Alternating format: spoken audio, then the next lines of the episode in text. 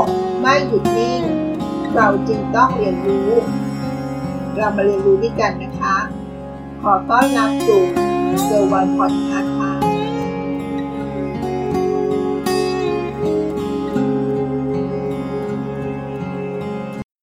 ภาษีสังคม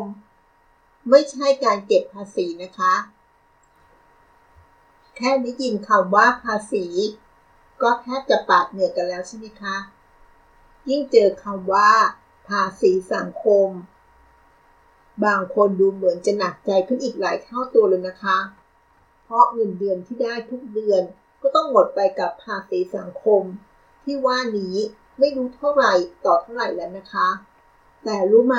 ภาษีสังคมที่ว่านี้ เราสามารถบริหารจัดการได้อย่างสบายๆเลยนะคะ ก่อนจะมาเรียนรู้วิธีการจัดการการบริหารจัดการภาษีสังคมแล้วแล้วก็ มีอยู่สองคำถามนะคะคำถามที่หนึ่งภาษีสังคมจำเป็นกับชีวิตจริงหรือไม่คำถามที่สองจะบริหารเงินอย่างไร ในแต่ละเดือน ให้มันพอดีกับการจ่ายภาษีสังคม มาดูคำถามแรกก่อนนะคะ ภาษีสังคม จำเป็นกับชีวิตจริงหรือไม่คะภาษีสังคมของแต่ละคน ก็จะมีรูปแบบที่แตกต่างกันนะคะ ขึ้นอยู่กับว่า แต่ละคนมีญาติสนิท มีมิตรสหายมากน้อยแค่ไหน ในแต่ละเดือนก็ต้องมีการจ่ายเหล่านี้มากน้อยตามนั้นนะคะ หรือถ้าจะให้เข้าใจได้ง่ายขึ้นก็คือว่า รายจ่ายเกิน จำเป็นเหล่านี้เนี่ยนอกเหนือจากรายจ่ายที่เราต้องแบ่งไว้ทุก ๆ เดือนแล้วนะคะ ว่ามีรายจ่ายอะไรบ้างที่เราต้องจ่ายเป็นประจำทุกเดือนอยู่แล้วเนี่ย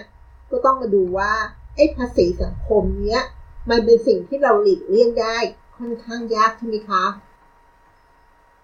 ภาษีสังคมที่เราต้องจ่ายเป็นประจำหรืออาจจะจ่ายบ่อย จนเราลืมไปว่า ภาษีสังคมเหล่านี้ ไม่ว่าจะเป็นการสังสรรค์กับเพื่อนที่ออฟฟิศทุกสัปดาห์ งานแต่ง งานบุญ งานบวช งานศพ งานรับปริญญา งานวันเกิด แล้วก็สารพัดงานช่วยอื่นๆ ลองนับตัวเลขดูนะคะว่า บัญชีเงินเดือน เอามาคิดว่าถ้าเรามีภาษีสังคม ในแต่ละเดือน มากน้อยแค่ไหน เรารับไหวจริง ๆ หรือเปล่า ต้องคำนวณนะคะว่ามีงานก็ต้องมาเข้าสู่การทำบัญชีรายรับรายจ่ายอีกนะคะ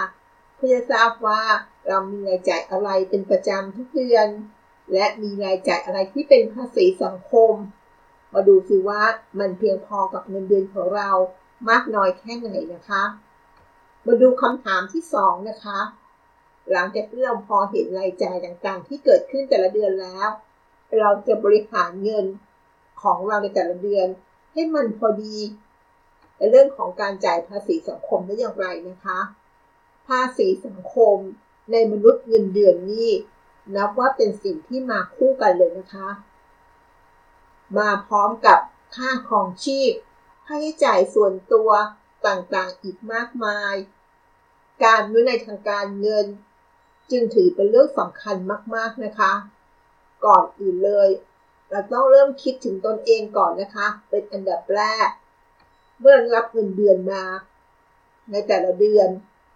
เราต้องมีการแบ่งเงิน เพื่อเป็นค่าใช้จ่ายต่างๆ ที่จำเป็นต้องจ่ายอย่างหลีกเลี่ยงไม่ได้เสียก่อนนะคะค่าใช้จ่ายที่จำเป็น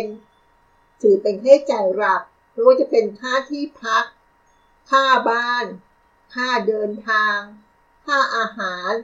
ค่าโทรศัพท์ เงินเก็บ ค่าประกัน ค่างวดรถ และอื่นๆอีกมากมายนะคะ ที่จำเป็นนะคะ และต้องไม่ลืมนะคะว่า เงินเก็บ ที่เราว่าประจานเมื่อกี้นี้ ก็ถูกจัดรวมอยู่ในค่าใช้จ่ายหลักของเราด้วยนะคะ อย่าลืมเอาเงินเก็บออกไปละค่ะเอาเงินเก็บใส่มาด้วยนะคะ และค่าใช้จ่ายที่ให้ความสำคัญรองลงมา ที่เราต้องแบ่งเอาไว้ อาจจะเกิดจากการตั้งเป้าหมายแต่ละเดือนหรือแต่ละปีก็ได้นะคะ เช่นการท่องเที่ยวต่างประเทศ การช้อปปิ้งเสื้อผ้า เครื่องสำอาง สินค้าไอทีรวมถึงค่าใช้จ่ายอัธยาศัยต่างๆ ซึ่งมนุษย์เงินเดือน จะต้องทำการแบ่งเอาไว้ในส่วนนี้ เป็นค่าใช้จ่ายหลักด้วยนะคะ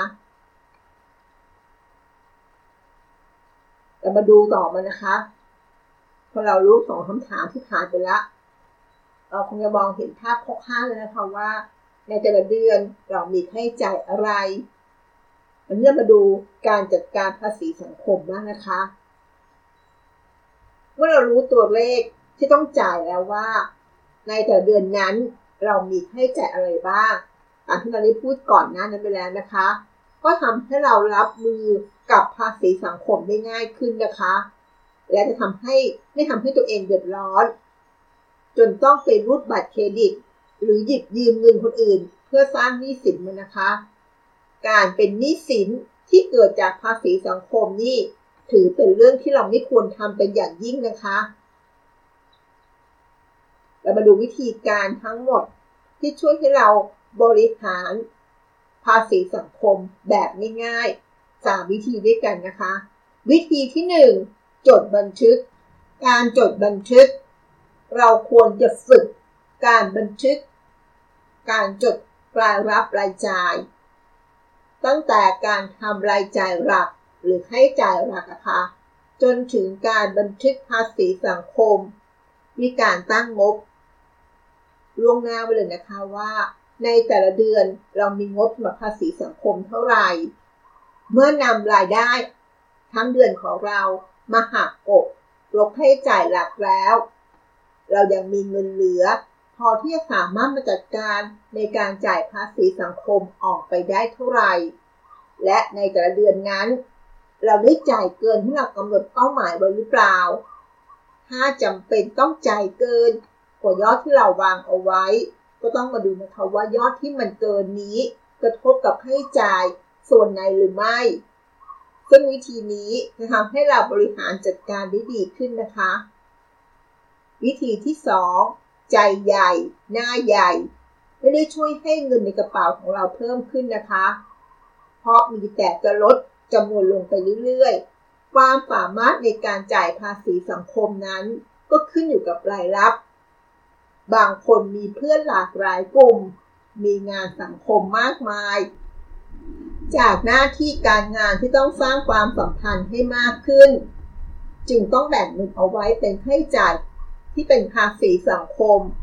เพื่อรักษาดับความสัมพันธ์ไม่ให้กระทบกับหน้าที่การงานของเรานะคะ ซึ่งสิ่งนี้เราก็พอจะเข้าใจได้ แต่ถ้าใครที่ไม่ได้มีความจำเป็นต้องสร้างความสัมพันธ์ เป็นสายป่านที่ยาวไกลมาก แต่กับมีพฤติกรรมที่เรียกว่า หน้าใหญ่ ใจโต พร้อมช่วยทุกงาน ถ้ายังเป็นแบบนี้อยู่แล้วก็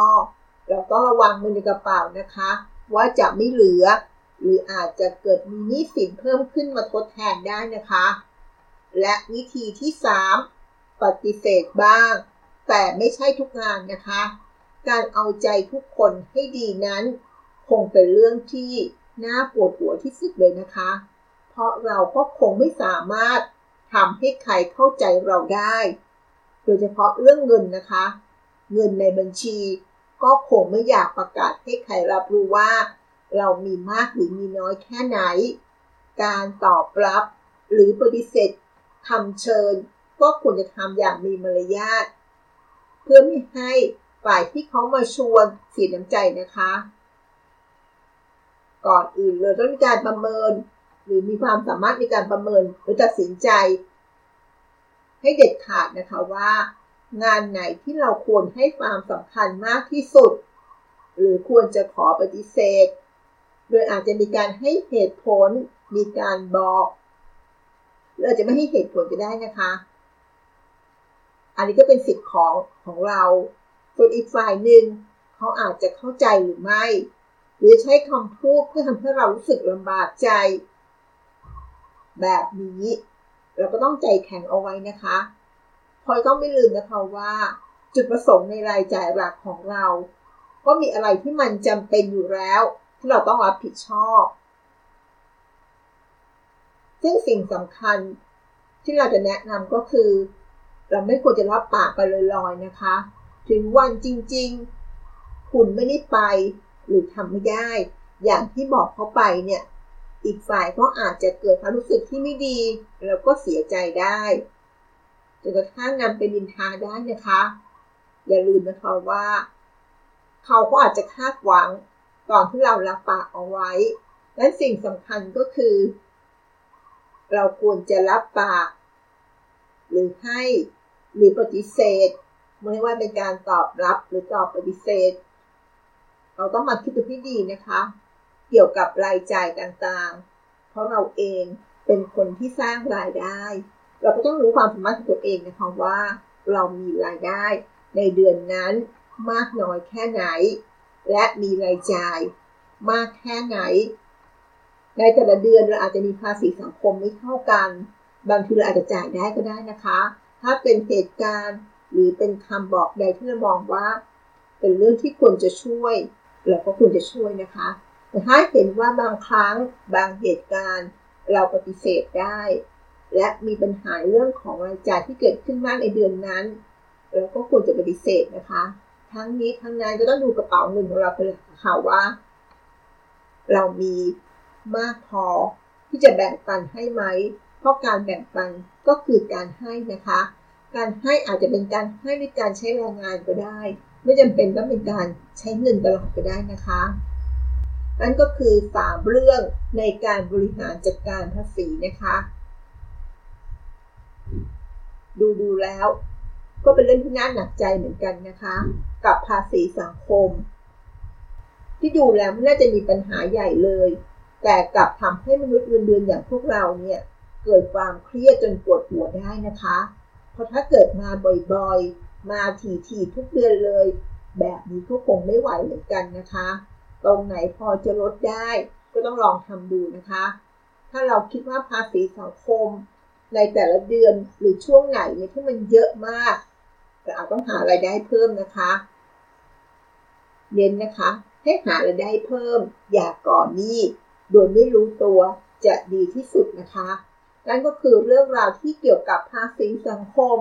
ที่มักจะมองข้ามกันนะคะ ซึ่งถือว่าเป็นรายจ่ายตัวหนึ่งที่มีความสำคัญในแต่ละเดือนไม่มากก็น้อยนะคะ โดยเฉพาะช่วงที่มากันบ่อยๆ งานบุญงานกุศล งานบวชงานแต่ง ถ้ามากันหลายงานก็คงไม่ไหวเหมือนกันนะคะนานทีมาสักงานสองงาน อันนี้ก็ช่วยกันได้นะคะ ขอบคุณที่รับฟัง แล้วพบกันใหม่ใน EP หน้า สวัสดีค่ะ